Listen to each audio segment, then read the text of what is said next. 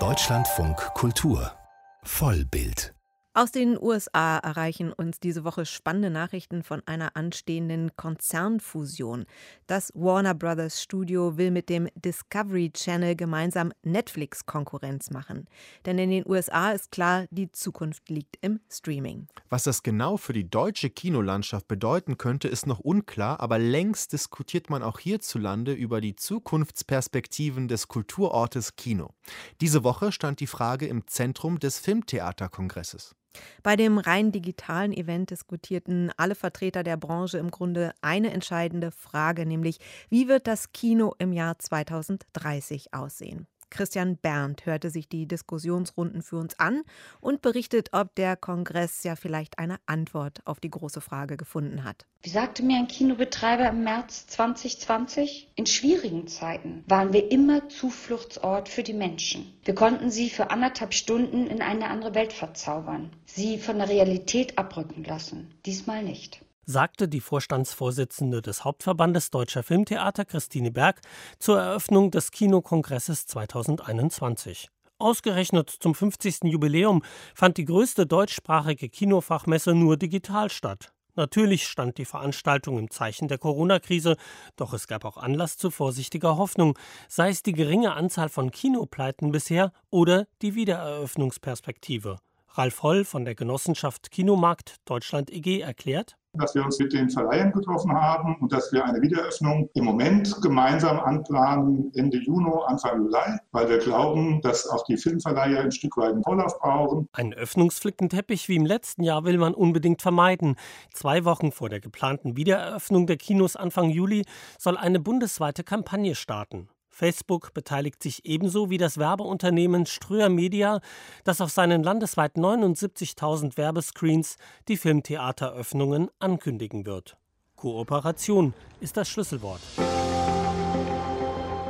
Kinobetreiberinnen haben Aktionen wie Kino leuchtet für dich initiiert, die nicht nur Aufmerksamkeit generieren, sondern auch die Kinos gestärkt haben, meinte die Mitinitiatorin Petra Rockenfeller vom Lichtburg Filmpalast Oberhausen. Weil wir eine Community geworden sind. Alle Kinos machen zusammen etwas. Und das ist, glaube ich, das Wichtigste, was wir alle aus dieser Pandemie gelernt haben. Allein kommen wir da nicht durch. Auch im Saarland, so Claudia Ziegler von den Haas Filmtheaterbetrieben, haben sich die Kinos vernetzt. Vor der Pandemie haben wir als Kinos ja Einzelkämpfer bei uns in der Region. Und da bin ich auch ein bisschen stolz darauf. Das Saarland ist ja relativ klein und es ist uns tatsächlich hier gelungen, fast alle Kinos mit einzubinden. Vom Arthouse-Kino bis zu den Mainstream-Kinos sind die meisten mit dabei. Wir kommunizieren normalerweise zweiwöchig über Zoom. Aber wie es nach der Pandemie weitergehen soll, darüber herrschen in der Branche geteilte Meinungen.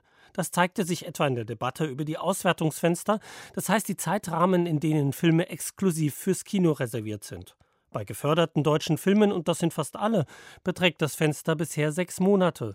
Für Grigori Teile von der Kinogruppe Kinopolis ist das nicht mehr zeitgemäß. Das Fenster ist ja kein Selbstzweck an sich, sondern es geht doch darum, diesen Film in allen Auswertungsstufen optimal auswerten zu können. Und das ist filmspezifisch sehr unterschiedlich. Wir haben Filme wie Der Junge muss an die frische Luft, der hat in 18. Woche noch eine halbe Million Umsatz gemacht. Da wäre man ja geradezu bescheuert, wenn man den aus dem Kino nehmen würde. Und bei anderen Filmen, die nach zwei Wochen schon durch sind, da ist nichts gewonnen, wenn der drei Monate im Schrank liegt. Dagegen meint Thorsten Frese vom Filmverleih Neue Visionen, dass einem Film, der im Kino gefloppt ist, auch eine Stream- und DVD-Auswertung nichts bringt. Jetzt muss man sich überlegen, der Film ist gefloppt. Und dann habe ich in zwei Wochen später schon eine Online-Kampagne fertig und dann wird der Film released und hat dann auf einmal ein großes Publikum. Das wird doch nie passieren. Wenn der Film gefloppt ist, dann ist er gefloppt. Und wenn jemand denn schon diese Kampagne plant, dann traut er seinem Film nicht und dann wird er auch nicht gut funktionieren.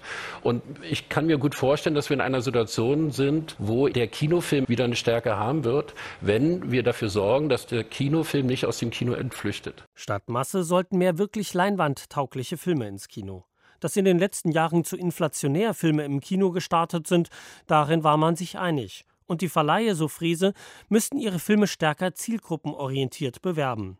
Zielgruppenansprache war auch ein zentraler Begriff in der Schlussdiskussion zur Zukunft des Kinos. Um die richtige Publikumsansprache zu erreichen, war viel vom Sammeln von Kundendaten die Rede.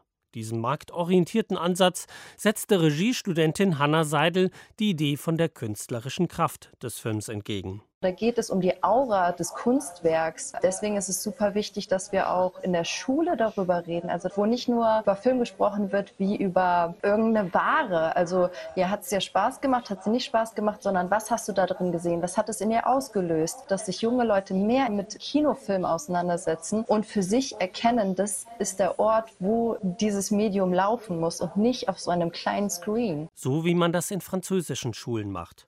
Daran, dass das Kino auch die Pandemie überleben wird, gab es keine Zweifel auf dem Kongress.